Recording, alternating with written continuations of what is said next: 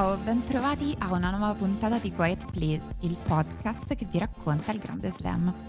Siamo tornati per raccontarvi il Roland Garros 2022 dopo tre mesi che sembrano tre anni per quante cose sono successe. Il mondo ha una nuova guerra, il tennis ha avuto due nuovi numeri uno e le loro storie non potrebbero essere più diverse.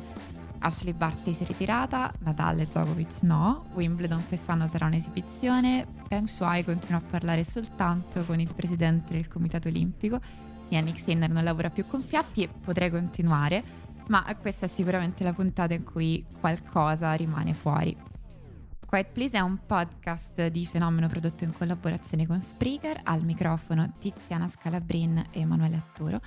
Grazie per essere all'ascolto e per averci fatto compagnia in queste settimane.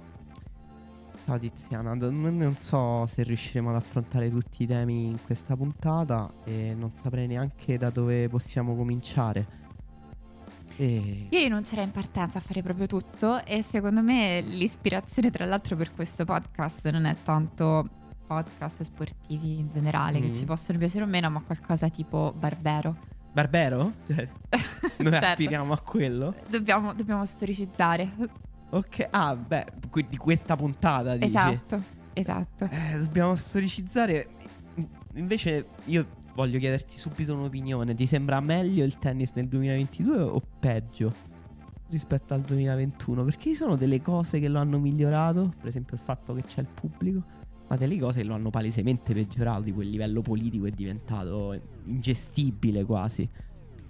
E forse più appassionante nel 2022. E nel 2021 ero molto dentro il tennis, solo giocato, solo in campo, mentre adesso vedo molto di più le storie delle persone emergere intorno ai vari eventi, non, non intorno ai tornei. Sembra che però queste storie e questa dimensione in parte narrativa, in parte politica, in parte di relazioni di, di forza, dinamiche di potere che stanno un po' sopra il campo, si stanno un pochino mangiando il campo, cioè si parla un po' troppo. Cioè, ma dagli Australian Open in avanti, gli Australian Open sono stati l'apice di tutto questo.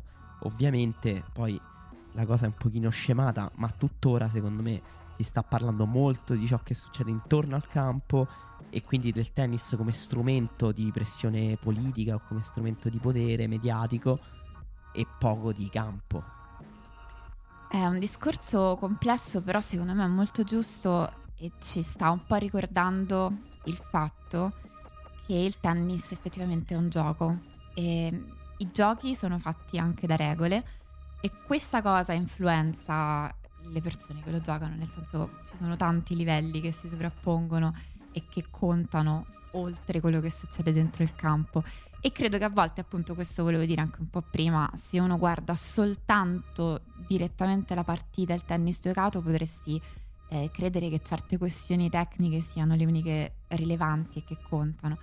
Invece tutto questo ci sta ricordando che sono tantissime le cose che influiscono. È come dire, e nel gioco contano, questo ce lo ricordano tutti gli atleti ogni volta che parlano, naturalmente questioni psicologiche, mentali, pressioni esterne, eccetera.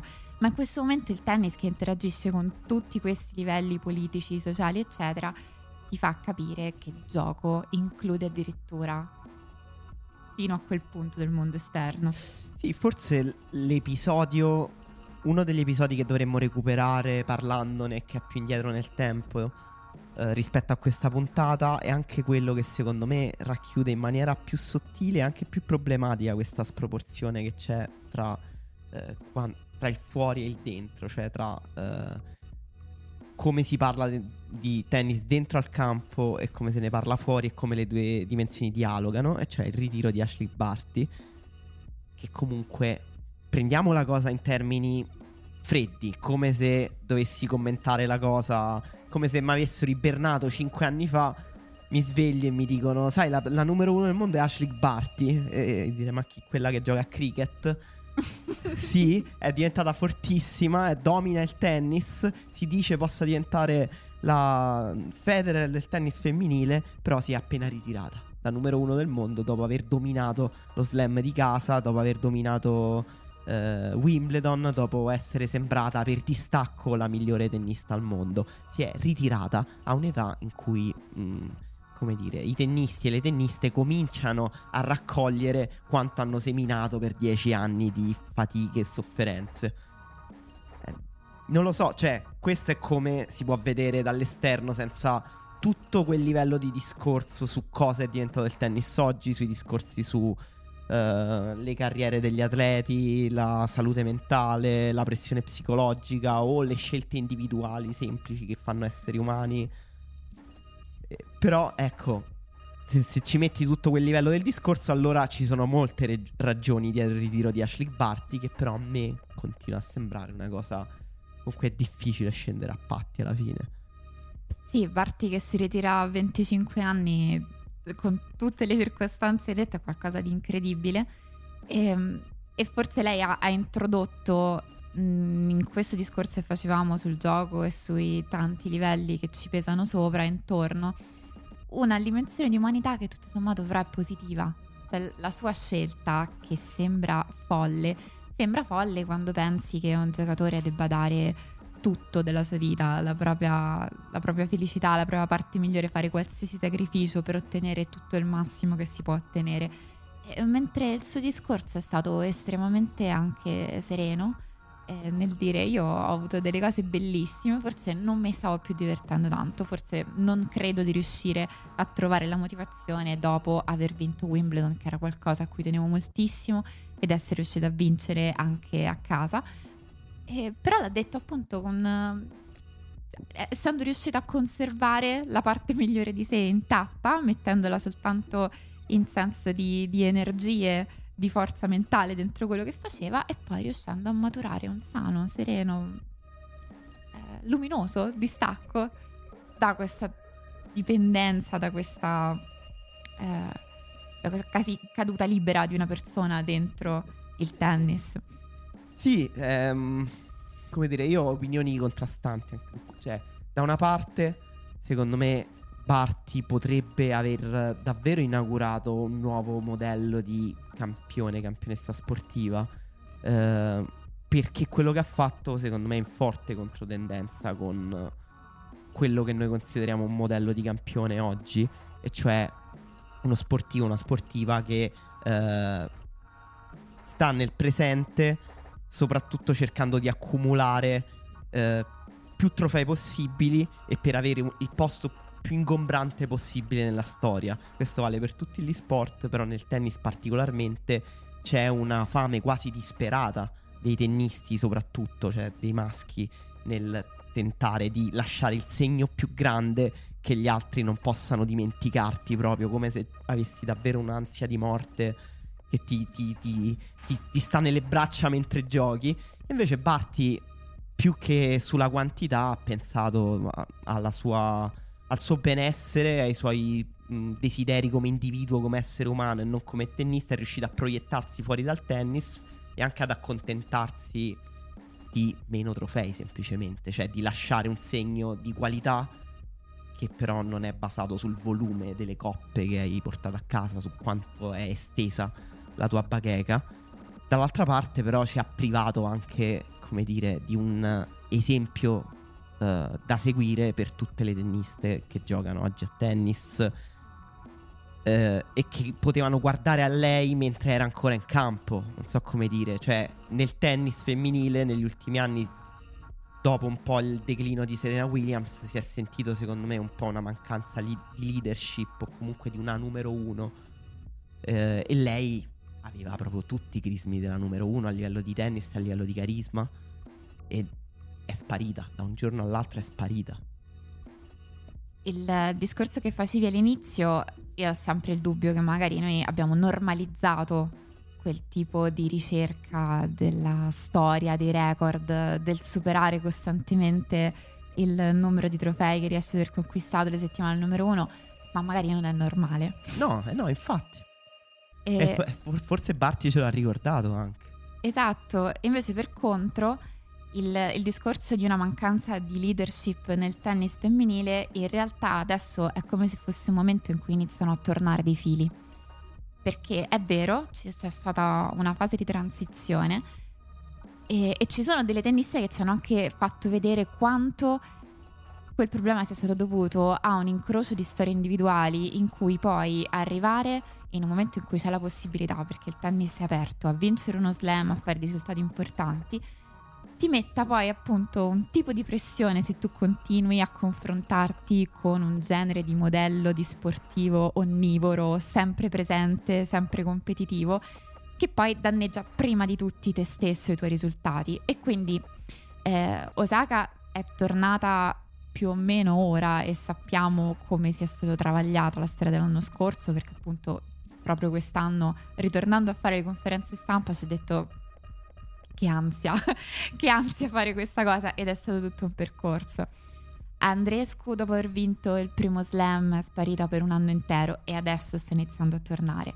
E Sbiontek che adesso è la nuova numero uno dopo il suo primo slam del 2020 ha avuto un 2021 delicato un 2021 in cui ha dovuto lavorare soprattutto alla sua stabilità, alla sua sicurezza mentale.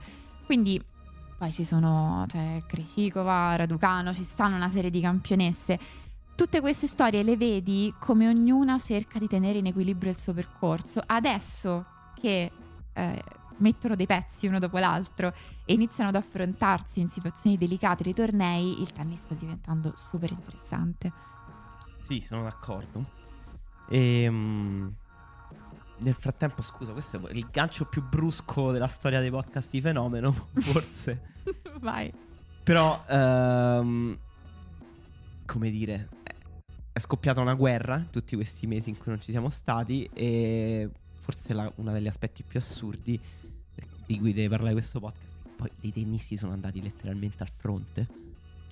Dei sì. tennisti e degli ex tennisti, diciamo eh, aggregandosi ad altri sportivi di alto livello che hanno deciso di, di, di arruolarsi e di difendere insomma, l'Ucraina, dei tennisti sportivi ucraini ovviamente. E questa storia poi si è intersecata in questi giorni nel, col tennis in maniera molto esplicita, con la decisione presa dall'ATP di non dare punti a TP per uh, Wimbledon dopo che Wimbledon aveva preso a sua volta la decisione di escludere i tennisti russi e bielorussi uh, dal tabellone. Mm, ho fatto una fatica enorme a riassumere tutto questo, però anche questa è forse è la singola cosa più complicata da commentare su cui il, davvero la dimensione extracampo si è mangiata totalmente quella in campo. Io credo che questo sia uno proprio dei fatti, singoli fatti, episodi storici, se vuoi, più scioccanti a cui io abbia mai assistito nella mia vita. Cioè, quando io ho visto la foto di Stakowski in divisa che andava a combattere, e era veramente fresco nella mia testa proprio la sua partita del 2013 con Federer a Wimbledon, come se l'avessi vista ieri e non riuscivo a credere a quello che stavo vedendo. Io ne avevo scritto da poco per il libro di Stagoschi. E... Sì, è stato incredibile, incredibile. Mm, incredibile anche come lui in un attimo sia diventato anche un ambasciatore mediatico di quella guerra per il suo paese, di come mm, abbia creato un'agenda impegni eh, per parlare alle tv, ai media internazionali e con quale consapevolezza anche l'ha fatto, con quale forza l'ha fatto. Uh, e portando una testimonianza che secondo me è stata incredibilmente preziosa anche a livello personale, cioè eh, il suo racconto è stato, è stato incredibilmente rivelativo della condizione anche de- degli esseri umani vivono la guerra in Ucraina dalla parte ucraina. E soprattutto la sua intervista alla BBC, ecco, siamo molto in ritardo rispetto all'attualità, quindi magari avete già seguito tutta la vicenda. E... Però se non avete visto quell'intervista di Stakowski alla BBC, recuperatela perché è una delle cose più toccanti che siano uscite quest'anno, quando lui um, incalzato un po' dalla giornalista sulla sua decisione di lasciare a casa fondamentalmente i suoi figli e sua moglie e decidere invece uh, lasciarli in Bulgaria mi sembra, no, in, in Ungheria scusa, e, e, invece tornare a Kiev per stare con suo fratello e con suo padre. E, con la divisa da militare, con un equipaggiamento militare che lui aveva da parte perché aveva comprato già delle armi e dell'equipaggiamento per la guerra in Crimea che aveva donato all'esercito ucraino. Eh, alla domanda della giornalista ha detto non, non, c'è giusto o sbagliato in quello che faccio e soprattutto non c'è eh, una risoluzione positiva per me perché sto male perché ho lasciato mia moglie e i miei figli a casa eh, e per questo sto male ma sarei stato male anche se non fossi venuto qua e non avrei risposto a questa chiamata in qualche modo quindi è, è come dire, con, di una complessità devastante la sua situazione umana e a, a, lui poi si è unito Dolgopolov qualche settimana dopo, tra l'altro uno dei miei tennisti preferiti, pluricitato anche in questo podcast. Certo. No, una, una delle cose è che chiaramente non, non, siamo stati gli unici ad essere rimanere colpiti insomma da, da quelle immagini tanto sue quanto di Dolgopolov e soprattutto magari non sono tantissimi i, i personaggi eh, ucraini che contemporaneamente si trovano ad avere diciamo, queste caratteristiche, cioè di essere noti internazionalmente, di essere anche abituati a parlare con la stampa estera, quindi parlare in inglese, fare interviste, eccetera, avere eh, profili sui social ed essere anche in età da poi intervenire materialmente dentro questo conflitto, quindi indossare divisa e armi, eccetera. Era un una serie di coincidenze che l'hanno portati effettivamente ad essere dei simboli del, di, quello che sta succedendo, di quello che sta succedendo in questo momento. Mentre eh, sull'altro fronte anche le tenniste ucraine che invece sono più giovani ancora in attività. Tra l'altro la cosa incredibile è che Stakowski si era ritirato dopo l'Australian Open. Queste sono quelle cose particolarmente scioccanti forse. E quindi eh, Svitolina come anche Marta Kostiuk eh, sono state delle ambasciatrici della reazione. Diciamo, la loro reazione è stata quella di convincere prima di tutto a togliere le bandiere russe e bielorusse da, accanto al nome dei giocatori nel tabellone di tornei, nei, insomma, nei live score e quello che è. E, e, poi diciamo la situazione è diventata un po' più complessa a seguito della decisione di Wimbledon beh, molto più complessa, molto più intricata. E ehm, non lo so, quella decisione lì che è arrivata un mese fa, circa ad aprile, inizio aprile. Eh, non lo so, se ne parlava un po', era nell'aria, però non sembrava davvero possibile. Io trovo comunque. Mh, mm, trovo comunque profondamente ingiusto che, che, te, che, degli atleti che rappresentano fondamentalmente se stessi vengano esclusi da, eh, da, da, da, un torneo così importante che vengano insomma privati del diritto di fare il loro lavoro e di, di, di scrivere la propria storia personale, di vivere la loro vita fondamentalmente. Come diciamo ero abbastanza d'accordo, anche se non completamente d'accordo, però ritenevo un po' comprensibile la decisione, de, per esempio, delle istituzioni calcistiche di escludere delle squadre russe. Perché comunque i club di calcio è vero che giocano in una dimensione che non è nazionale, non è un confronto tra stati, ma comunque hanno un livello di rappresentanza molto alto e lo dimostrano tutte le dinamiche geopolitiche. Riconosco anche che ovviamente i tennisti anche hanno una funzione di di propaganda, volendo, anche per dei regimi. È, è, è certo questo. Uh, ma spesso quando è così lo, lo sono loro mar- malgrado. Uh, è la storia che ce lo dimostra. E sto parlando anche di regimi che vanno un po' più lontano nel tempo, che hanno a che fare con la storia del Novecento. Quando un atleta è usato per fini di propaganda come strumento, spesso non è mai per sua volontà ma è perché deve farlo e oggi comunque non eravamo in quella situazione, nel senso soprattutto in un mondo come quello del tennis che è incredibilmente globale, i giocatori sono fondamentalmente dei giramondo abbastanza sradicati da, dal paese in cui sono nati e dalla cultura in cui sono cresciuti. È una decisione particolarmente stridente. E... Ma la distinzione che fai con le squadre mi sembra molto giusta. Eh, giusto per dare un po' di contesto, fondamentalmente in realtà tutti i tornei che si svolgono nel Regno Unito hanno deciso di non ammettere i giocatori russi e bielorussi.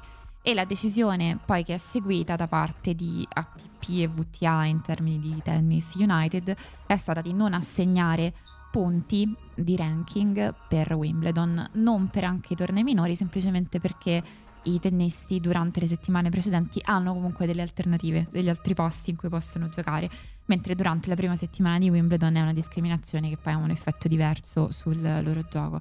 L'alternativa di cui si discuteva e che poi non è stata presa in considerazione alla fine era quella di far eh, firmare, insomma far dichiarare ai tennisti che eh, si dissociavano da, dalla guerra, dall'invasione russa in Ucraina, dalla leadership che aveva portato a queste decisioni. Soluzione che sembrava, diciamo, con un minimo di buonsenso impraticabile perché la cosa più evidente è come agisce insomma, il regime che sta dietro nei confronti di chi si oppone. Facevano vedere delle immagini, soprattutto le prime settimane, che addirittura i bambini che dovevano intervenire alle manifestazioni venivano portati in caserma. Immaginiamo un atleta internazionale che, che rilascia a cuor leggero un'affermazione del genere quando magari ha eh, famiglia, casa, rapporti umani in Russia, quali possono essere le conseguenze per la sua vita. E giustamente ATP e VTA in quanto sindacati di giocatori quindi hanno deciso di intervenire in qualche modo. Io trovo che la loro decisione sia, sia comprensibile, è simbolica. Eh, naturalmente qualcuno viene penalizzato, eh, anche in modo grave, però viene penalizzato perché siamo in questa situazione tutti insieme e, e prendiamo una decisione tutti insieme. Chiaramente quella non è una discriminazione personale, come invece sarebbe stata quella operata da Wimbledon. Sì, eh, vabbè, questa è una situazione che ovviamente ha scoperchiato il grande problema di governance nel tennis, il fatto che le organizzazioni cioè il tennis sia governato da tante istituzioni che hanno, perseguono interessi molto individuali e che faticano anche a parlarsi tra loro, anzi questo forse è un eufemismo, direi che proprio non si parlano tra loro, perché poi la decisione di Wimbledon è stata completamente unilaterale, forte del potere e del prestigio che ha questo torneo eh, pensando forse che non ci sarebbero state conseguenze, ma sottovalutando proprio quello che dicevi tu, cioè che poi l'organizzazione forse più influente o comunque più importante nel tennis è fondamentalmente un sindacato di giocatori che sarebbe stato impensabile che non avrebbe preso nessuna misura. Anzi, io mi aspettavo più movimento dal basso rispetto a una decisione così dall'alto, univoca, dritta, che comunque anche secondo me è molto comprensibile e alla fine giusta, nel senso capisco. La, la, cosa peggiore è che molti giocatori pagheranno sulla propria pelle eh, questa decisione e questo scontro, questo conflitto tra istituzioni.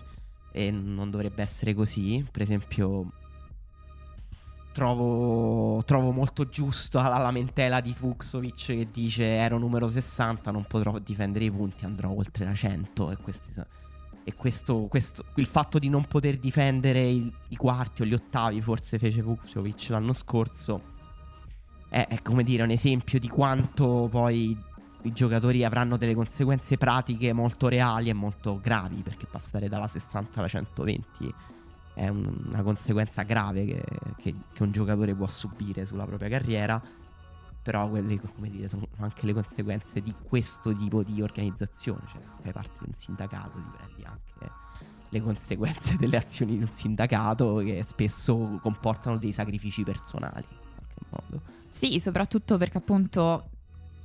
Anzi, il sindacato in questa situazione critica ha dimostrato di riuscire ad agire, cioè di riportare una dimensione politica e di diritti eh, sembrava che invece tendesse sempre a fare un passo indietro, a occuparsi più di questioni economiche, invece ha preso una posizione, secondo me questa cosa è importante. Come hai detto tu, infatti Wimbledon aveva preso una decisione completamente unilaterale.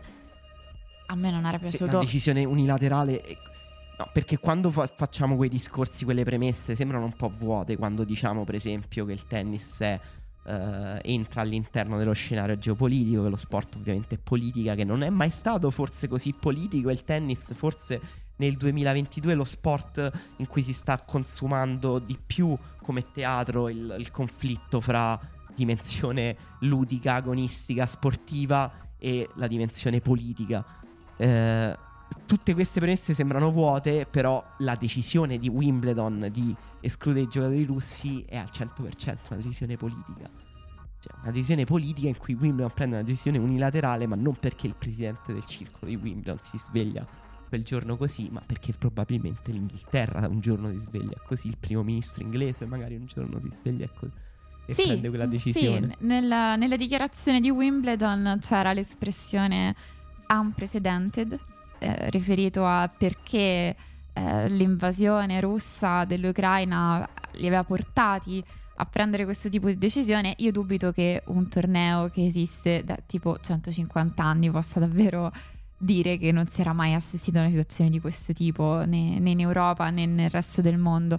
E, e, però è vero, è vera la cosa che dici, il tennis dimostra di essere un, un posto dove davvero è, esiste un'arena di negoziazione di, di parti, in cui davvero eh, riaffermare la validità di regole ha un senso e non ci sono delle altre cose che spostano il peso, che, che mandano delle decisioni in secondo piano è letteralmente un'arena di negoziazione di, di, concetti, di diritti, di individualità e di collettività allo stesso tempo. E chi, e chi ci perde di più in questa arena di negoziazioni se non Matteo Berrettini? esatto.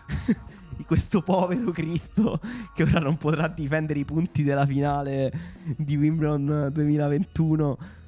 Però eh. posso dire, mezzo affascinante che ci sia invece questa dimensione Uh, in cui si gioca solo per la gloria. Cioè, poi non è vero, non si gioca per la gloria perché i premi sportivi rimarranno intatti, anzi, forse verranno aumentati per incentivare uh, i giocatori. Uh, quindi si gioca per, per, i soldi e per la fama, non, non per i punti. Però... Eh, i, i, soldi va- vanno sempre bene. I soldi vanno molto bene. I soldi vanno bene.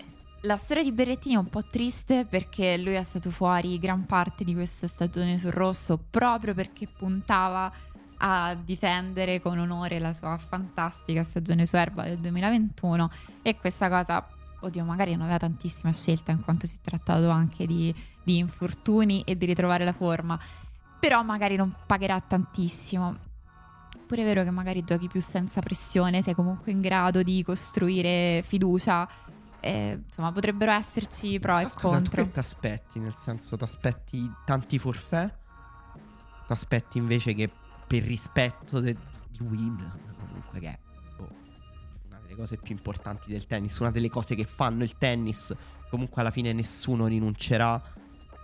Ti aspetti che un torneo di sorpresa. Vabbè, lo- ne parleremo a lungo nella preview di Wimbledon, certo. ovviamente. Però, ecco, così a caldo, cioè come la leggi, ma in maniera pure un po' istintiva da bar questa cosa? Cioè, vedremo un Wimbledon ridimensionato oppure un Wimbledon che comunque conserverà più o meno intatto il suo prestigio perché comunque ci si giocheranno tanti soldi e ci si giocherà comunque la gloria di Wimbledon.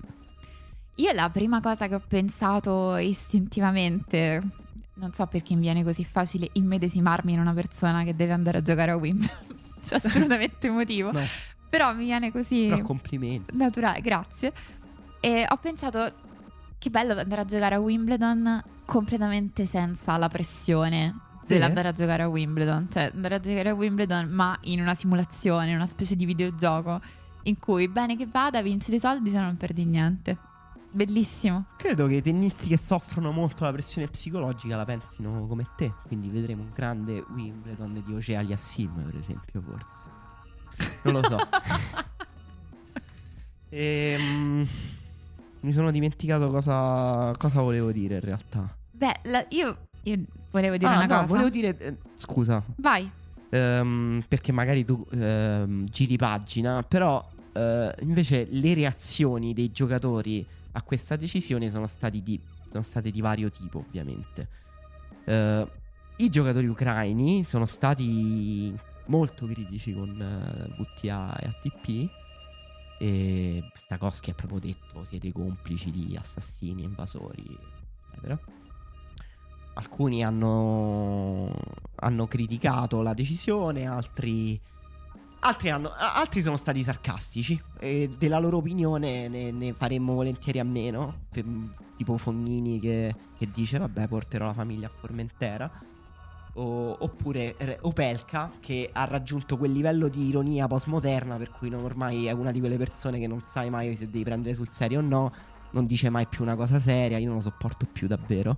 ha detto pronto, ha ritwittato scrivendo pronto per questa esibizione. Quindi qual è il tuo pensiero Opelka? Cioè, alla Eh, fine. No, sì, è un momento di situazionismo estremo. Non so. Mm, eh, forse, forse i No, giocatori. scusa per questo rant contro Opelka che poi tra l'altro mi stava molto simpatico, però ultimamente è troppo sarcastico, troppo... Io, io capisco assolutamente la, la situazione drammatica e complessa che vivono i giocatori ucraini. Tra l'altro, in realtà eh, ci sono delle giocatrici ucraine che hanno avuto la loro miglior stagione in questi mesi, cioè una continuità nei tornei che prima non avevano avuto, perché sicuramente magari sentire che dietro a quello che tu hai da giocarti sul campo c'è qualcosa di molto più grande può essere una grandissima motivazione. Però ecco il problema è come, come tra l'altro lo stesso discorso dell'Australian Open, non re- estremizzare la responsabilità degli individui in confronto a quello che succede, che ha una dimensione geopolitica estremamente più grande, è quella che conta, è quella che va capita, non è responsabilità dei singoli. Assolutamente. Sono molto d'accordo. Ehm, tu sei stata agli internazionali? Sì, sono stata agli internazionali. Tutti i giorni oppure qualche giorno l'hai saltato?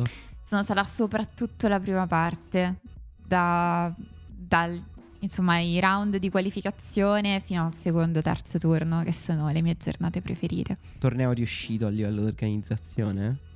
Io ho delle, ho delle cose da dire, nel senso questo Eh. era il torneo in cui si tornava. L'anno scorso ci hanno fatto entrare un po' così, eh, Clandestinamente. quasi clandestinamente, tutto reggimentato, puoi stare solo al tuo posto, vieni- vengono controllati i tuoi documenti 57 volte, non puoi mangiare, bere, fare nulla appena finisce la partita fuori. E però eravamo contenti che ci avessero fatto tornare a vedere il tennis vivo. Grazie. Siete, siete buoni. E quest'anno comunque gli internazionali vantano di nuovo record di incassi, come in realtà ogni anno che passa. Cioè quest'anno già, non so se dal giovedì o dal venerdì, avevano raggiunto gli incassi dell'edizione precedente, quindi gli ultimi tre giorni sono stati la, la quota di record. E- ed è bellissimo che questo torneo cresca, è una cosa straordinaria.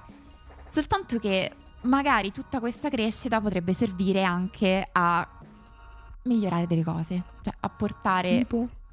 Tipo, sicuramente la, la Federtennis ha fatto crescere il movimento e questo lo dimostrano i, i risultati dei giocatori. E quindi non c'è alcun dubbio che insomma, la qualità del tennis italiano ci sia. Però magari invece il torneo potrebbe crescere da alcuni punti di vista. eh, potrebbe esserci un tetto sul campo centrale, visto che nella settimana degli internazionali non piove mai a Roma, piove soltanto nella settimana degli internazionali. E soprattutto potrebbe essere colmato il problema della differenza di montepremi per il torneo maschile e il torneo femminile. Allora, io l'anno scorso, alla fine del torneo, avevo contattato la VTA per capire perché succedeva questa cosa, in quanto la spiegazione che fornisce il torneo in sé come organizzazione è che eh, tutto è categorizzato come mille.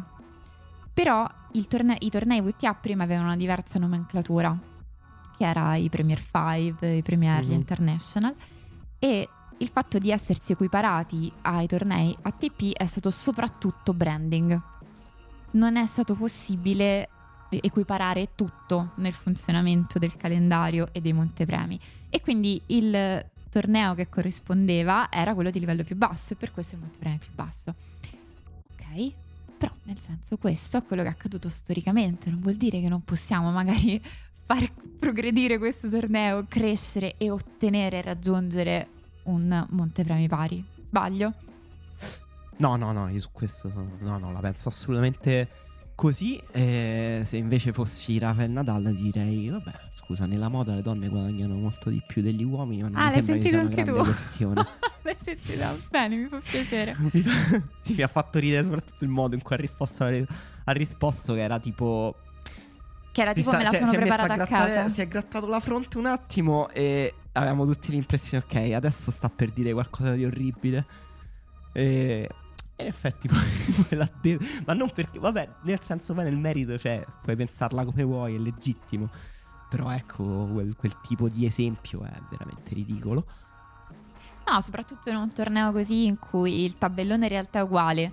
Uh, non puoi neanche, diciamo, usare il pretesto del 3 su 5 come set. Cioè, mm. Vuol dire che la vincitrice vince lo stesso numero di partite del vincitore, però guadagna la metà.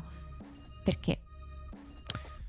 Sì, eh, è così. E vabbè, ma qual è, qual è la partita che hai visto dal vivo che ti è piaciuta di più? Questa agli internazionali è una domanda difficilissima perché mm, tu non solo guardi le partite, mm. ti sposti tra i campi certo. e hai quindi magari l- il campo più bello oppure su un certo campo riesci ad arrivare più vicino sì, oppure poi, sei in una posizione ogni, migliore. Ogni partita incrociata a un certo campo costruisce esatto. la propria atmosfera e quell'atmosfera lì ovviamente è unica e... in ogni partita ed è relativamente, ha, ha relativamente a che fare anche con lo spettacolo. Quindi sono tante variabili in gioco. Ti succede anche di vederle alcune sotto il sole e altre in situazioni climatiche più favorevoli. In piena cui... di crema, però, di crema solare, sì. dei, dei bidoni di crema solare. Eh, lo so, eh, lo e... so, infatti, però sto bene poi. Però devi provare a rispondere, non è poi cavartela, è troppo difficile da dire. Qual è, qual è la più bella? Se vuoi comincio io, Mi io ha... ne ho viste pochissime, quindi... Mi hai saltato il primo set di Bencic Anisimova.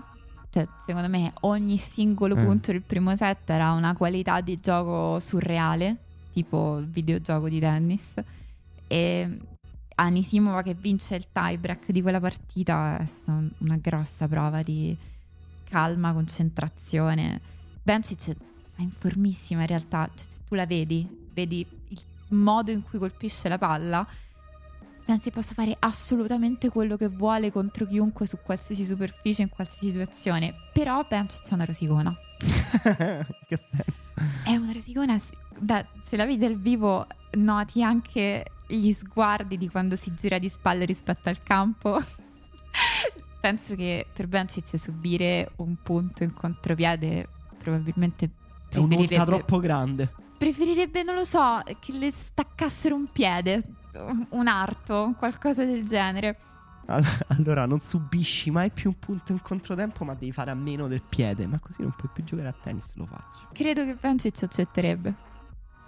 Ehm, quindi Bencic, Bencic Anisimova. Anisimova come l'hai vista? Anisimova sta benissimo, questa è la stagione in cui sta tornando. Lei, non ne abbiamo parlato tantissimo dentro Quiet Please perché 2020-2021 sono state delle annate un po' sfortunate di alti e bassi. Il problema è che lei è giovanissima, è mm-hmm. del 2001 e prima, 2017, 18, 19, quindi da super minorenne, aveva già fatto delle cose terrificanti.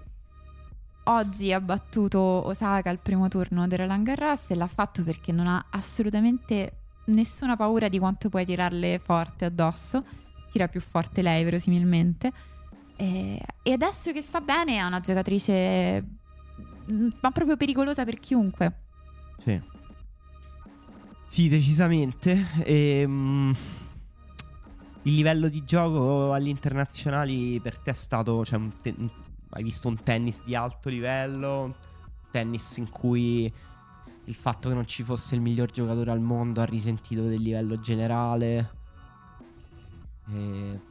Non lo, perché non lo so, io ho visto poche belle partite, sinceramente. Però non so se sono io che sono ipercritico, se sono in un periodo in cui fatico a entusiasmarmi delle cose in generale. Non parlo solo dello sport, ma della vita. Eh, però ho visto poche partite veramente belle e mi, è, cioè, mi, mi sono piaciute quasi tutte le partite di Djokovic perché è stato molto bello vederlo salire, cioè veder tornare a essere lui e sembrava che tornasse a essere lui partita dopo partita sempre un po' di più. E infatti questa è una cosa che ha detto anche... Cioè, era già in crescita nei tornei precedenti, eh, si capiva questa vittoria di Djokovic proprio tirannica, l'avevamo vista proprio da un chilometro di distanza. Però è vero che è proprio salito durante il torneo, cioè la prova che ha fatto in finale con, con Zizipa è stata impressionante. E anche lui stesso poi dopo alla fine ha detto questo è un torneo che ogni volta che sono in un una fase di difficoltà della mia vita, della, cioè della mia stagione, della mia carriera, che sono in un periodo un po' di declino, di stanca, questo torneo mi restituisce energie, trovo fiducia, trovo vittorie ed è stato proprio così. Eh, però anche la partita di Zizipas con Sverev è stata molto bella. Ehm anche se, ecco, senza troppi picchi, i due si sono un po' alternati ne- nelle fasi di gioco. Sverev probabilmente è tornato in una fase in cui è un giocatore assolutamente normale di quel livello medio-alto che è quasi peggio di medio e basta. E, e Zizipas eh, invece ha giocato un bellissimo tennis, come quasi sempre gli capita quando la, la stagione sul rosso diventa un po' più intensa, diventa un po' più importante e poi in finale però ha fatto questo discorso che tutti hanno trovato bello, io ho trovato straordinariamente arrendevole su Djokovic. Eh, Ale, hai, hai già detto troppe cose. tro- sono andato troppo avanti? Ci sono cinque capitoli dentro. Lo so, lo so, però ecco. Volevo Allora, parlare del torneo, però Eh, ecco, ho messo dentro Zizipas, Sverev, Djokovic. hai fatto, no, erano tutte le cose che volevo dire del torneo. Eh, il livello di gioco, cerco di andare in ordine perché della vergine schematica. Eh, il livello di gioco, secondo me, effettivamente non era altissimo. O meglio, ci sono alcune cose che mi hanno lasciato perplessa. A partire dal fatto che, ad esempio, i quarti di finale maschili sono stati incredibilmente sbrigativi, facilissimi.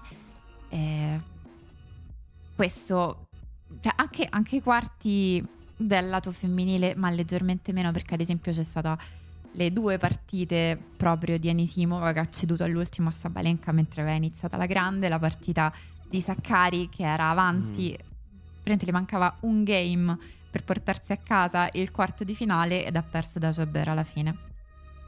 Però la, la conclusione, appunto, soprattutto del lato maschile di Tsitsipas, che dal mio punto di vista cede totalmente senza lottare in finale a Djokovic, Eh.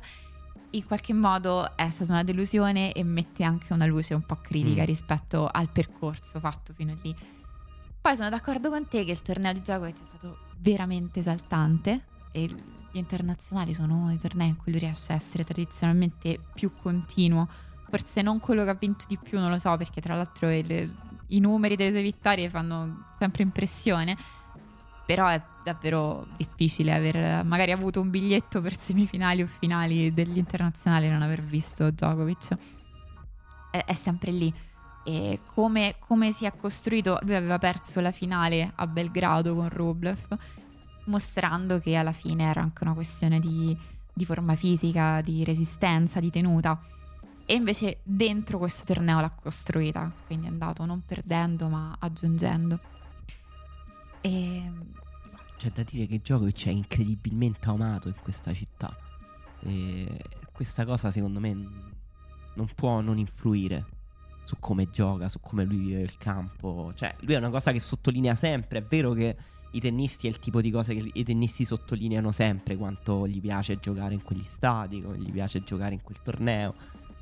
Però per Djokovic a Roma secondo me è particolarmente vero, cioè effettivamente in pochi posti c'è un amore così reciproco. Beh, ma sai, secondo me è una, è una storia che si costruisce tra giocatori e torneo nel Sì, corso sì, del certo, tempo. Cioè, ad totalmente. esempio, anche Bencic ha avuto il suo esploit tennistico da 17enne a Roma e quindi il pubblico di Roma è legato a Bencic, magari più del pubblico di altri tornei. Oppure la partita che ha fatto Cilic che si è fermato a fare le foto con i tifosi quest'anno. E stessa cosa Vavrinka. Più il pubblico ti conosce, ti ha visto su certi campi, più poi lo scambio diventa reciproco. Sì, sì, sono, sono assolutamente d'accordo. E vabbè. Però parliamo un attimo di Zizipas. Cioè, Ah, il, il giocatore che arriva Miglior l'anno scorso. del mese di Zizipas, forse quello sui cuscini? Non lo so, forse. No, ne, ne ha fatti tanti. Ne ha forse- fatti troppi. Negli ultimi tre mesi il mio preferito è la sua osservazione sul mercato della radio, cioè la radio non avrebbe più mercato se non si andasse più in macchina. Comunque incredibilmente pungente e profondo. Ma eh, quello sui cuscini forse vince nel ranking di questa settimana, cioè non c'è sensazione migliore di dormire dal lato fresco, girare il cuscino e dormire dal lato fresco del cuscino. E grazie per la saggezza con cui illumini tutte le nostre giornate. Io non me la sento di commentare i tweet di Zizi. oh, no, che volevi dire su blocco Scusa se ti ho interrotto. Volevi dire delle cose serie su Zizipas se ti ho interrotto. Volevo dire delle cose serie a cui però non è lui che mi ha interrotto, cioè è lui che fa dei tweet non seri che poi rendono difficile dire delle cose serie su di dopo lui. aver giocato, tra l'altro. Praticamente, quello che volevo dire, il giocatore che l'anno scorso fa finale a Roland Garros, vincendo due set con Djokovic, dovrebbe essere il giocatore che nella stagione su terra dell'anno successivo è il giocatore più credibile, più temibile, è quello che si prende qualcosa in più. Io credo che doveva fare un passo avanti, non averlo fatto sia stato farne due indietro. E, Ah. e questa è la situazione, è un tipo di è un tipo di situazione che puoi anche applicare a Zverev, puoi applicare a tutti i giocatori che si trovano a fare un esploit molto giovani e ad essere in crescita in maniera molto positiva, a raggiungere grandi risultati, ma poi a rimanere lì. Cioè di non fare quell'ultimo salto di livello, quel raggiungere quell'ultimo plateau di gioco, di consapevolezza, di risultati. Io ho sempre detto cose molto critiche anche nei confronti di Zverev e appunto le cerco di metterle in prospettiva. Io ero a Roma anche nel 2017 quando Zverev, ho visto praticamente quasi tutte le sue partite quell'anno che, che l'ha vinto ed era incredibilmente esaltante, cioè non si poteva non tifare Zverev, era proprio ti appassionava tantissimo e mi ricordo che tutte le persone intorno a me si stavano appassionando a lui, anche se era super giovane, non avevi elementi per conoscerlo come giocatore, se non guardarlo in quel momento. Chiaramente sì, si sapeva qualcosa di lui perché aveva già fatto delle cose, però appunto non era come nel caso di, di Cilic o Vavrinka una sua storia, era proprio un giocatore affascinante. Quando smetti di crescere tennisticamente, fai sempre le stesse cose, no, non sei più un giocatore affascinante. Ci Sì, sta?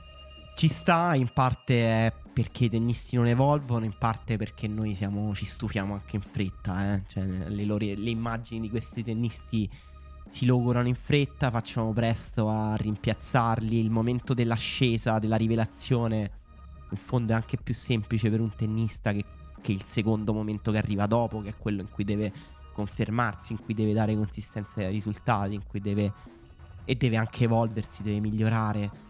Eh, hanno Zverev e Tsitsipas la cosa incredibile è che hanno attraversato quel momento, come lo ha fatto anche Tiem, e sembravano averlo raggiunto e poi proprio nel momento in cui sembravano proprio un passo sono di nuovo retrocessi.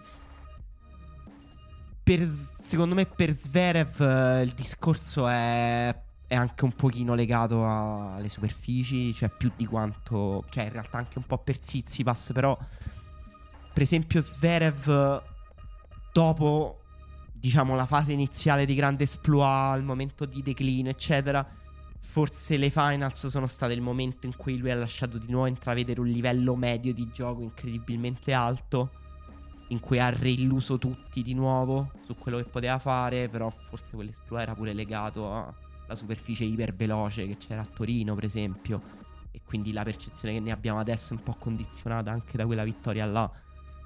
Tsitsipas sembra un tennista in perenne rehab, cioè sembra sempre che sta cercando di recuperare da qualche grosso trauma, da qualche grossa delusione.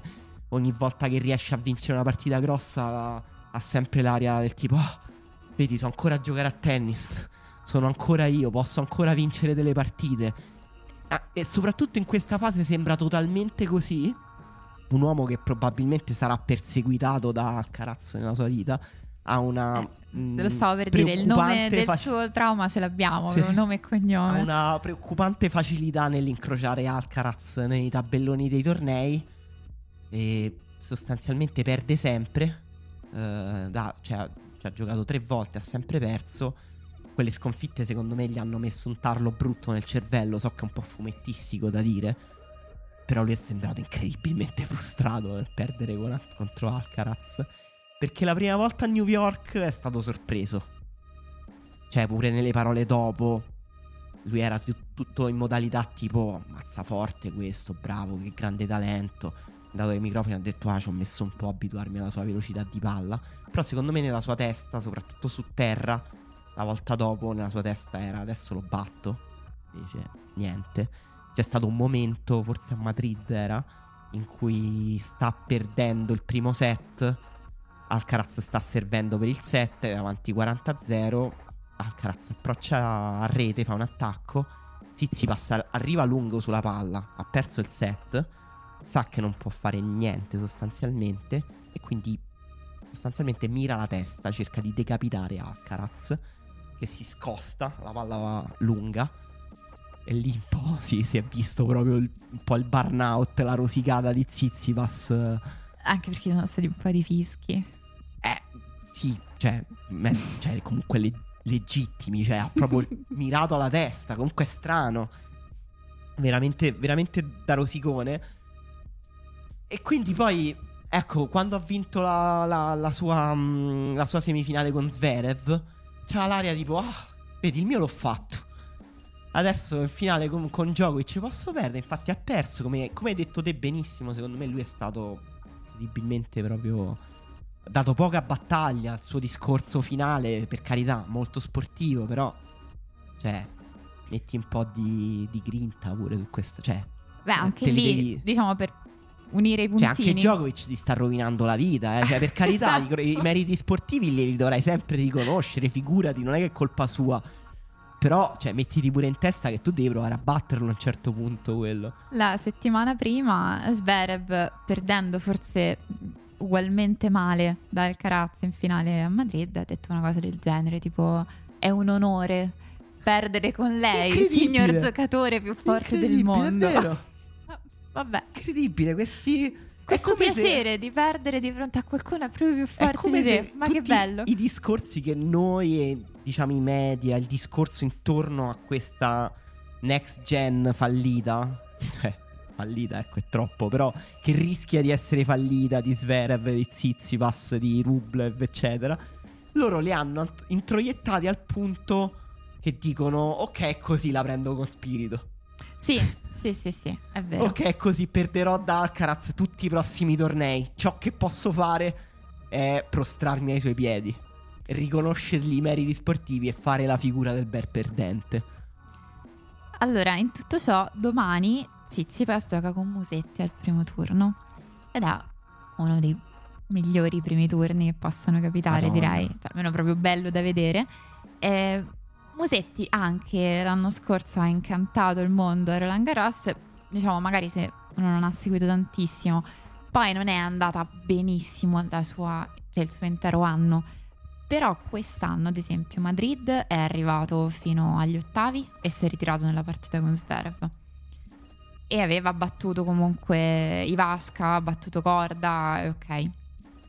Anche Barcellona un paio di turni li ha passati, eh, stessa cosa a Monte Carlo. Non, non, va malissimo per Musetti, insomma, secondo me. No, va bene, secondo me va molto bene. Tra l'altro, ecco, ha avuto quel doppio confronto con Schwarzman in cui secondo me lui mh, mm, è uscito un po' male gli ha un po' tarpato le ali. Perché a Monte Carlo lui era molto carico. Cioè, ha battuto gli Assim in due set pazzeschi, secondo me. Bellissima partita. Bellissima, proprio. Musetti quando gioca così è proprio esaltante. E con Schwarzman era ripartito di nuovo a cannone, vince il primo set, poi il secondo pure va avanti. E poi piano piano Schwarzman la rosicchia la partita, la mette un po' più sulla, sulla lotta, risolve un paio di problemi anche. tattici anche, sale un po' di livello e alla fine la vince. A Barcellona Musetti scende in campo quasi già sconfitto di nuovo contro Schwarzman. Quindi Schwarzman gli ha un po' incartato da solo questa stagione, dove comunque lui i suoi risultati l'ha fatti. È stato secondo me solido, cioè comunque a Madrid per esempio Corda l'ha fatto fuori in due set. Cioè, è andato molto dritto, cioè non è che ha solo vinto, ha vinto bene. Ha vinto bene. E comunque conferma una capacità di battere giocatori alti in classifica che sulla terra, ovviamente, che lascia un po' sognare anche su questo primo turno perché vabbè, ovviamente ha poche chance con Sitsipas. Però ed è stato un, un sorteggio incredibilmente sfortunato per Musetti però sono sicuro che Zizipas non è per niente felice di incontrare Musetti, anzi starà uh, dicendo, si starà starà piangendo su se stesso le sue solite lacrime dicendo quanto sono sfortunato. Che brutto giocatore, che brutto primo turno mi è capitato. Non può del tutto dire così perché in realtà è capitato dal lato buono del tabellone, tra virgolette. Perché dall'altra Eh, parte... E, e infatti dirà, ero pure capitato dal lato buono del tabellone, invece perderò al primo turno. Questo è, è vittimismo next level, certo.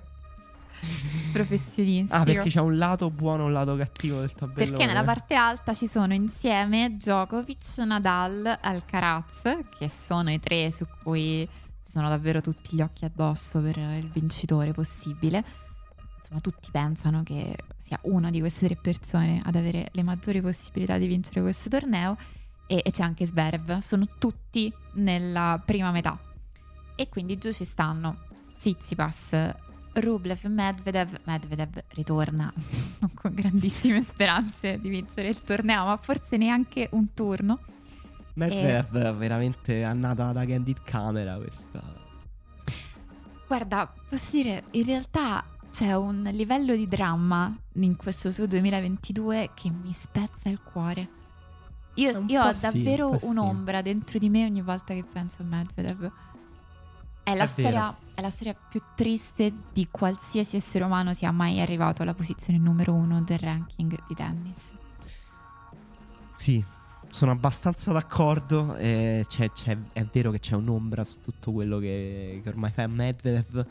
Che è un'ombra pure in- molto in contrasto col suo personaggio, che comunque è un personaggio forte, un personaggio spigoloso, con un suo carisma Sì. freddo molto particolare. Un po' sprezzante.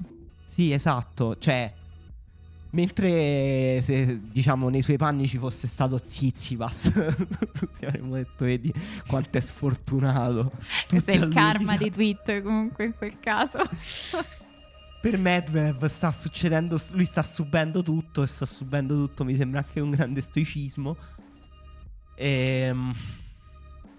e- Tra l'altro questa uno strano ribaltamento sulla situazione Wimbledon perché escluso, però allo stesso tempo con ehm, con l'ATP che toglie i punti del ranking, bene o male, anche quello che, ne- che subirà meno le conseguenze da questa cosa Sì, perché va anzi. solo degli ottavi di finale, anzi uscirà rafforzato nella sua posizione in classifica. Danneggiando quelli sopra di lui o nelle sue vicinanze che hanno tanti punti a Wimbledon, aumentano le sue possibilità di tornare ancora più in alto. Poi ecco, un tennista che adesso è crudele anche dirlo perché immagino stia vivendo anche una situazione psicologica molto delicata, quindi non è neanche proprio di buon gusto parlare di questa cosa, però è anche un tennista che va un po' in, um, in letargo in certi momenti dell'anno.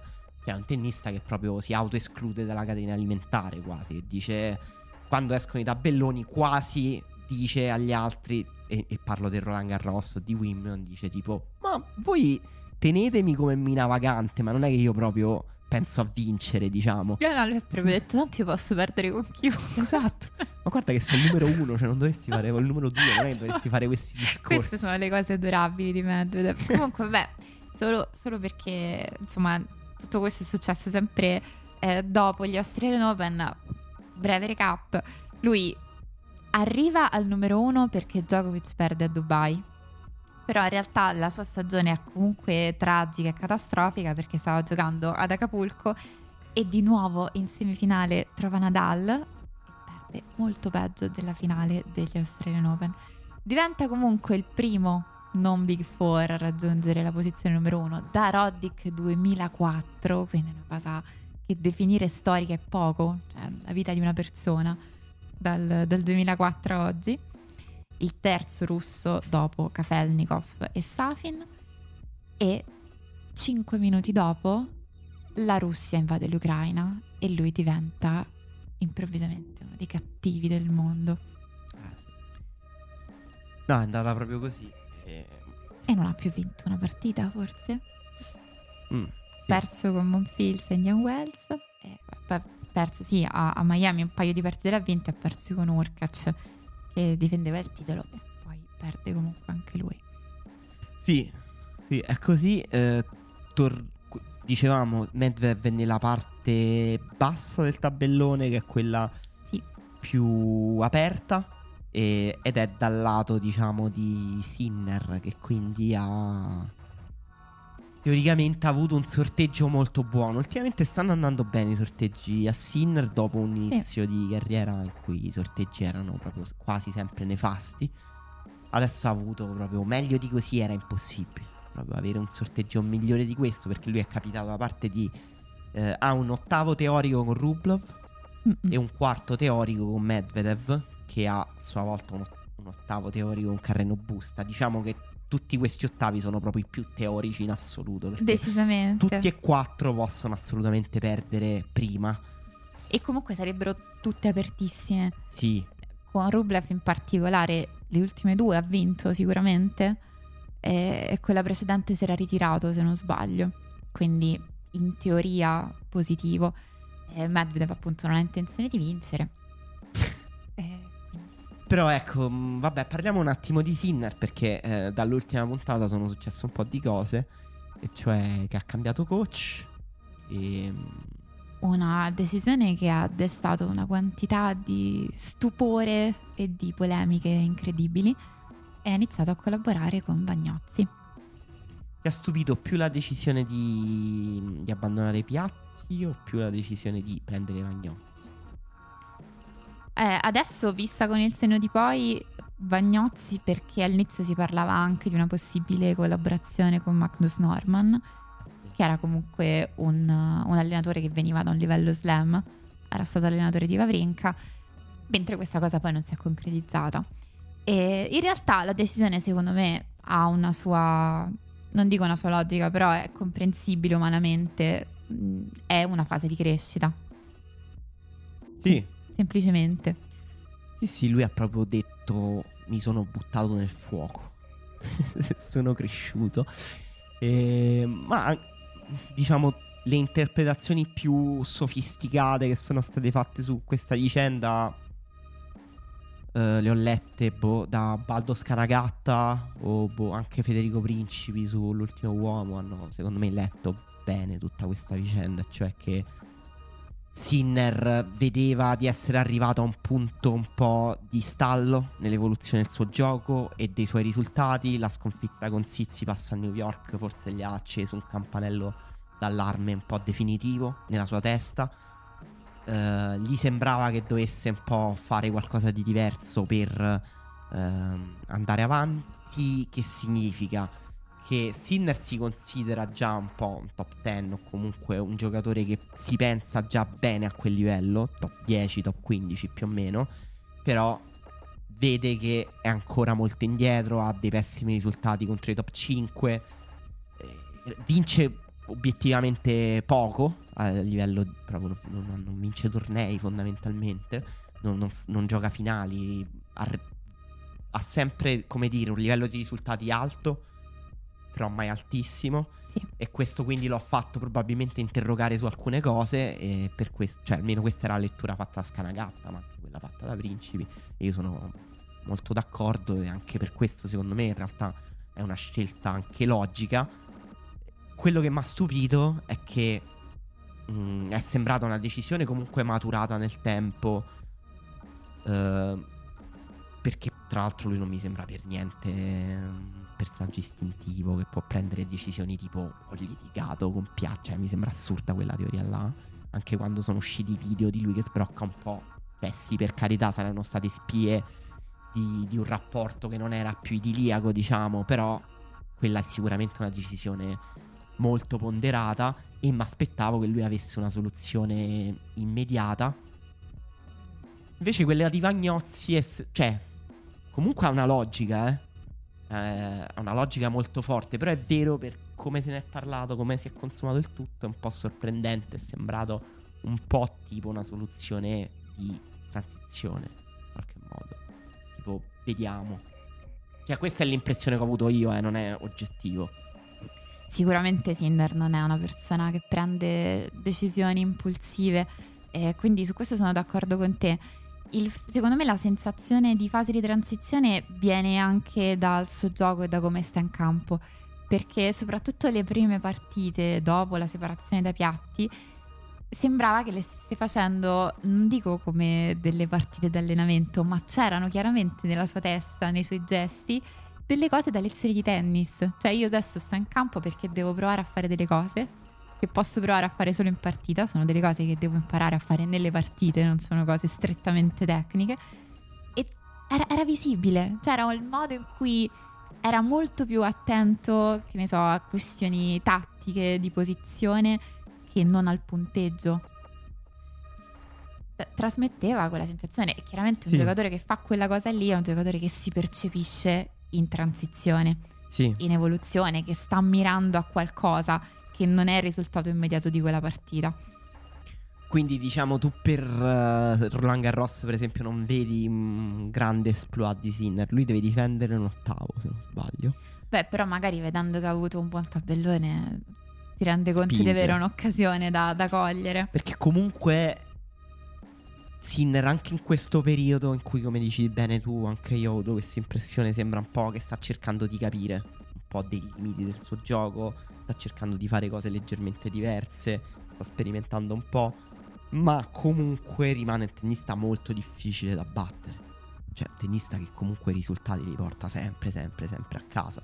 Certo. per battere Sinner devi comunque fare una grossa partita. E secondo me questo fatto... è un salto in avanti anche rispetto allo scorso anno, perché tra l'altro Sinner sta andando così veloce nella sua crescita che ci dimentichiamo che momenti più negativi o comunque momenti in cui era meno consolidato di così come giocatore sono anche molto vicini. Cioè la scorsa stagione sul rosso, per esempio, è andata... fu un po' peggiore di questa anche, eh? E dico di tornei di preparazione a Roland Garros. Poi Roland Garros lui è uscito due volte da Nadal, quindi ha giocato due slam molto positivi in cui ha avuto anche poco da rimproverarsi. Diciamo ci è andato più vicino la prima volta forse a batterlo che la seconda. Cioè, a batterlo non ci è andato mai vicino. Però ha giocato meglio la prima partita con Natal che la seconda, quella dell'anno scorso. E però proprio per questa crescita anche quest'anno si è costruito un tabellone per cui non può incontrare Natal agli ottavi. Esatto, no, questa è la cosa buona.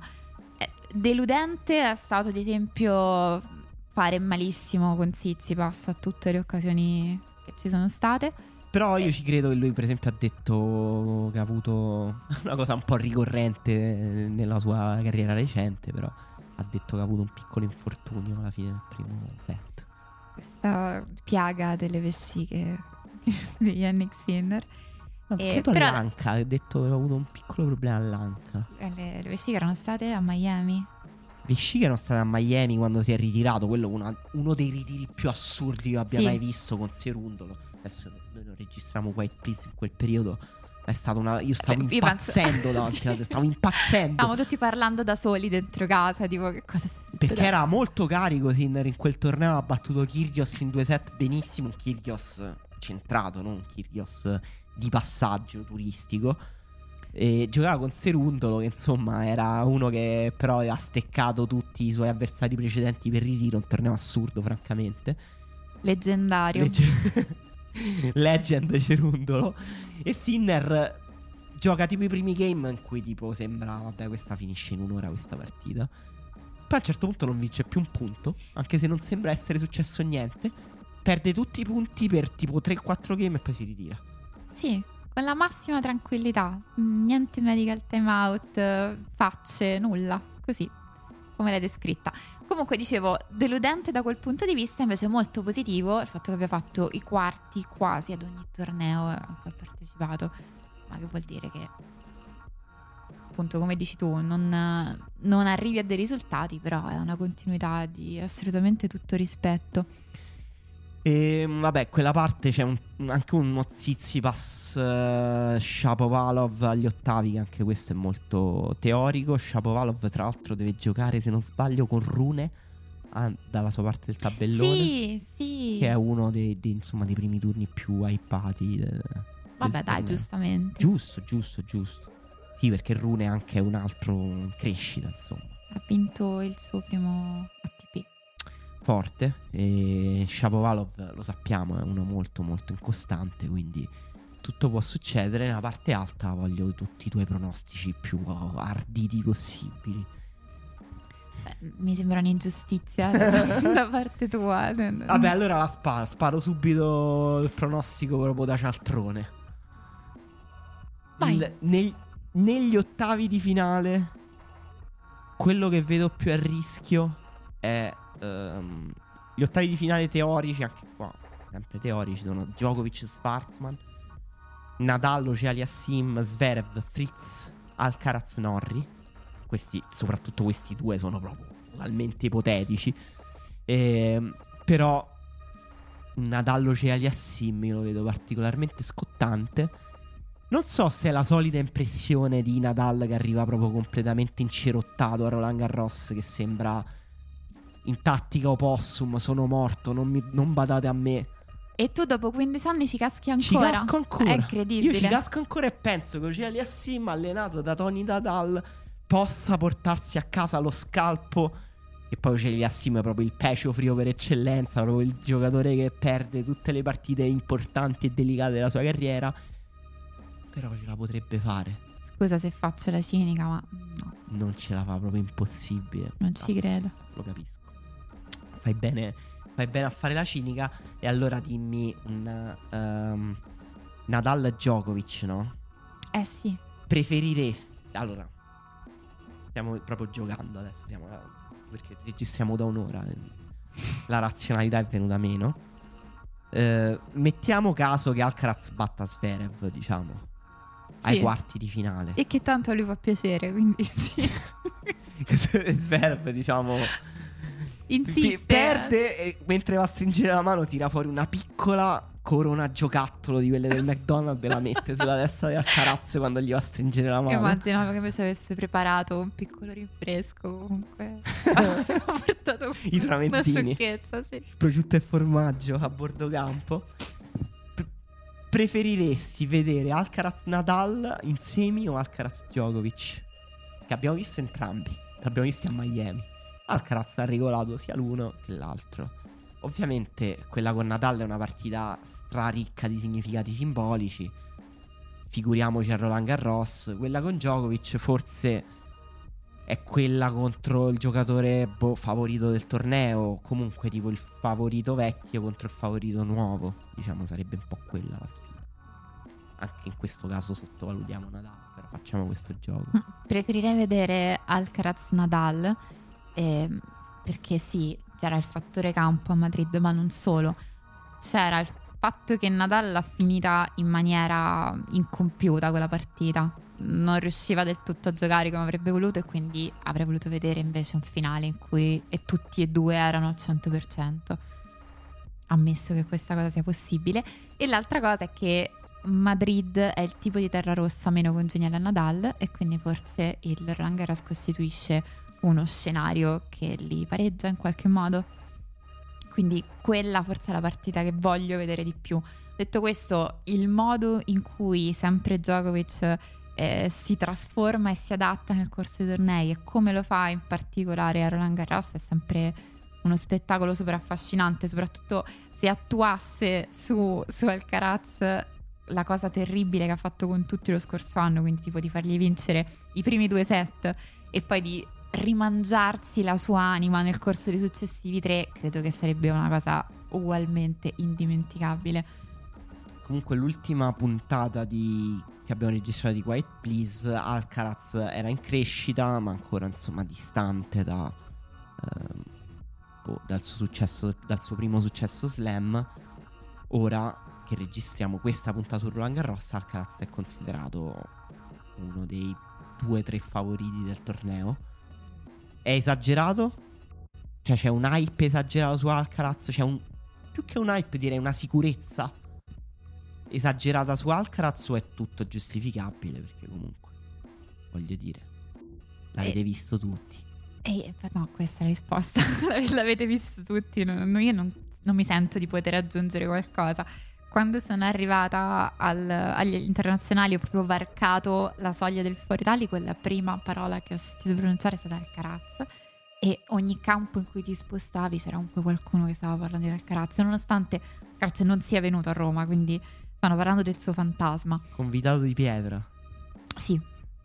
No, eh, mi sembra assolutamente legittimo. Chiaramente sono tutti fattori del caso, non ha la stessa esperienza nella misura degli slam, sia la lunghezza delle partite che la grandezza dei campi, quindi ci sono delle cose nuove anche per lui, però non credo che sia meno credibile o meno interessante da vedere per questo. Però ecco la sua presenza rende assolutamente imperdibile questo torneo del, del Roland Garros, che è stato un torneo negli ultimi anni forse quello che ha riservato meno sorprese nel tabellone maschile, eh, quello un po' più conservatore, ma che invece potrebbe essere il teatro del primo grande golpe di Alcaraz. E mh, mm, quello femminile invece potremmo assistere a una grande marcia militare di Gasviontek e non vedo motivi per non pensarlo. Cioè, co- cosa potrebbe impedire a Iga Swiatek di vincere questo Roland Garros? Che questa è la stessa identica domanda che ti feci lo scorso anno quando Iga Swiatek non andò neanche vicina a vincere Garros. Te quarti. no, è vero. Intanto la cosa incredibile sempre che è successa è che dopo il ritiro di Parti non solo Sviontek eredita all'improvviso il numero uno, ma eredita anche eh, il talento dell'imbattibilità. e questa sembra una cosa un po' meno scontata, soprattutto perché appunto la storia del numero uno di Medvedev poteva lasciar presagire qualsiasi altra cosa rispetto a co- come ci si sente una volta che si arriva alla prima posizione del ranking. Invece lei all'inizio dell'anno era tranquillamente numero 9 del mondo, era lì, cioè, proprio tranquilla, in pace, e aveva perso con Barty giustamente gli Australian Open la storia che raccontiamo ora è di una che poi ha perso soltanto altre due partite. Eh, aveva perso, no scusa, non agli Australian Open con Barty, aveva perso prima degli Australian Open con Barty e agli Australian Open con Daniel Collins. E poi ha perso una sola partita con Ostapenko a Dubai e ha vinto una quantità di partite che io non riesco più a contare. Cioè una serie Siamo di righe. Sui 40? Boh. No, sui 40 non credo. O meno. 37. Comunque 37 vittorie, la striscia è di 26, mm, una cosa del genere, ininterrotte. E sono 90, 90% di vittorie. Questo non ha senso. non si no. può dire. Ha, praticamente ha già vinto più partite di quelle che aveva vinto nel 2021. Ha vinto di seguito Doha, Indian Wells, Miami, Stoccarda e Roma, giusto perché a Madrid ha detto che si doveva riposare quindi non ha giocato. E Miami e Roma senza perdere un set. E... Beh, per trovare avversari in questo caso bisogna risalire. Il, la, la, prima questione che uno si fa è: vabbè, ma chi ha vinto l'anno scorso? Pavlyuchenko, ah, cioè la chi era in finale l'anno scorso? Pavlyuchenko Krejcikova. e Krejcikova. Eh, una non ci sarà perché Pavlyuchenko ha detto se non sbaglio si dovrà operare sì. al ginocchio. Sì, ci vediamo il dopo, prossimo anno. Dopo Roma. Ehm, tra l'altro invece quella è la mia partita che mi è piaciuta di più quando ho visto dal vivo Pavlyuchenko a Leila Fernandez a Roma. Bella. Sì. Bellissima partita, mi è piaciuta molto. E Pavlyuchenko ha vinto anche il doppio a Roma, tra l'altro, il torneo di doppio. E, però poi ha dato forfè per il Roland Garros. Krejcikova non si capisce. Nel senso che è distante dal livello dell'anno scorso. È... Non, è, non è in un buon momento. Però il Roland Garros è un torneo che le piace. Potrebbe eh, recuperare. Ha, ha, un, ha, un, tennis anche secondo me. No, sto parlando a Vanvera. Sto parlando totalmente a Vanvera, scusate. Visto adesso che Cricico ha perso. Eh, fate conto che non ho detto niente negli ultimi tre minuti. Ho detto no. Rimanete a quando ho detto Cricico, ah boh. E poi aggiungo ha perso con Diane Perry, che vi giuro non ho mai sentito nella mia vita. Vabbè, adesso non essere così severo con te stesso. Con In realtà, Perry? fino al Roland Garros dell'anno scorso, nessuno sapeva chi fosse Krejcikova. Quindi adesso Beh, però poi l'abbiamo conosciuta. delle traiettorie sul suo anno non è una cosa semplicissima da fare. Ed effettivamente poi c'era da dire che non è che prometteva benissimo, però il Roland Garros poteva essere il suo torneo. E comunque le vincitrici del Roland Garros degli ultimi anni sono sempre state non teste di serie, sono state delle vincitrici inaspettate.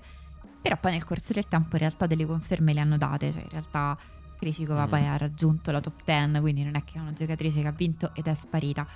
E la stessa cosa Ostapenko, che forse è stata la prima vincitrice a sorpresa di, dopo un certo periodo, con alti e bassi, comunque è stata quella che ha battuto Sviantek quest'anno. Eh, nel corso degli anni ha continuato a vincere titoli con il suo modo assolutamente mm. fatto di esplosioni ed eclissi totali. Perché eh, odio Ostapenko? Eh, lo odiano un po' tutti. Riesce a litigare con eh, chiunque si trovi. Odiarlo, dietro al gregge, no?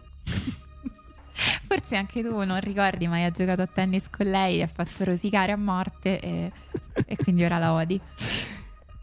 Ostapenko, tra l'altro, può incontrare Sviontek agli ottavi.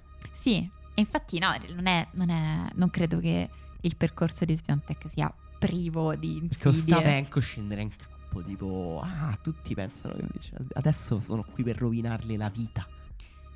Puoi tranquillamente non voglio pensarlo. farla finire la carriera adesso non è vero, non, è, non penso sia così. C'è da qualche parte vicino a Sviontek anche Samsonova, che invece è tipo l'ultima che le ha strappato un set, che in questo scenario è comunque un una successo. Vabbè, Samsonova giocatrice in grande crescita.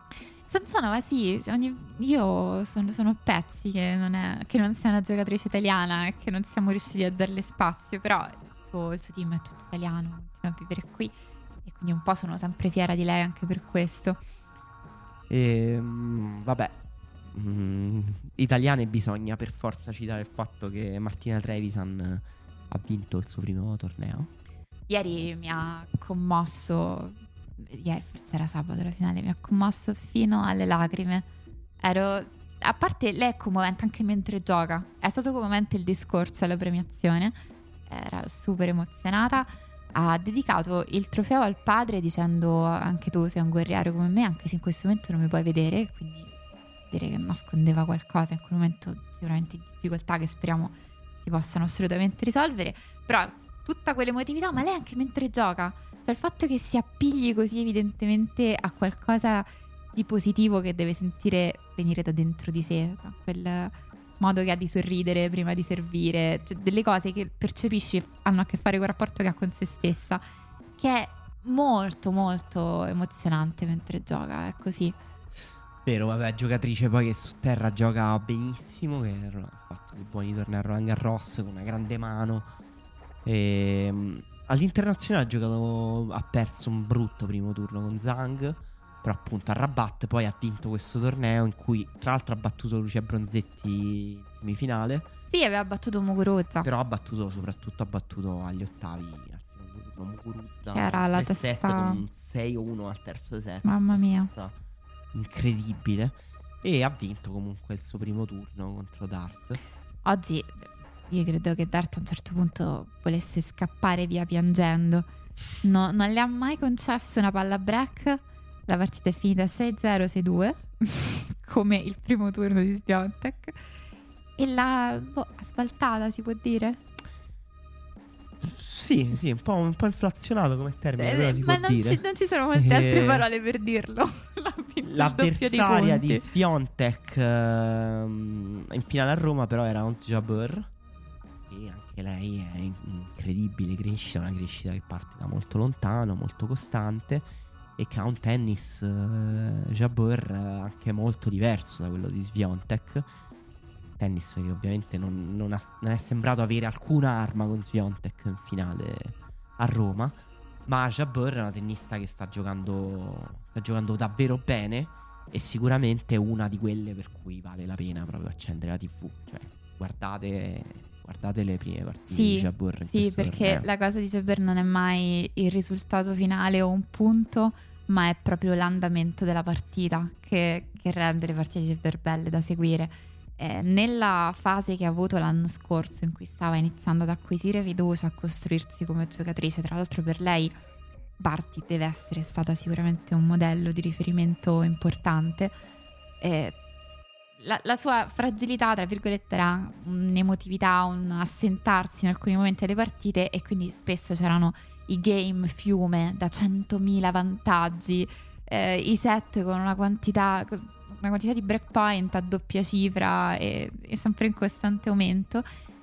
E quella è la cosa che continua a fare, ma che fa sempre di più a suo vantaggio. Cioè, invece di cedere, in, sua, in questo suo 2022, in cui invece sta arrivando alle fasce veramente alte della classifica e in fondo ai tornei ha vinto il suo primo mille a Madrid, eh, la cosa che fa invece è mangiarsi le fragilità delle avversarie, come ha fatto con Saccari a Roma.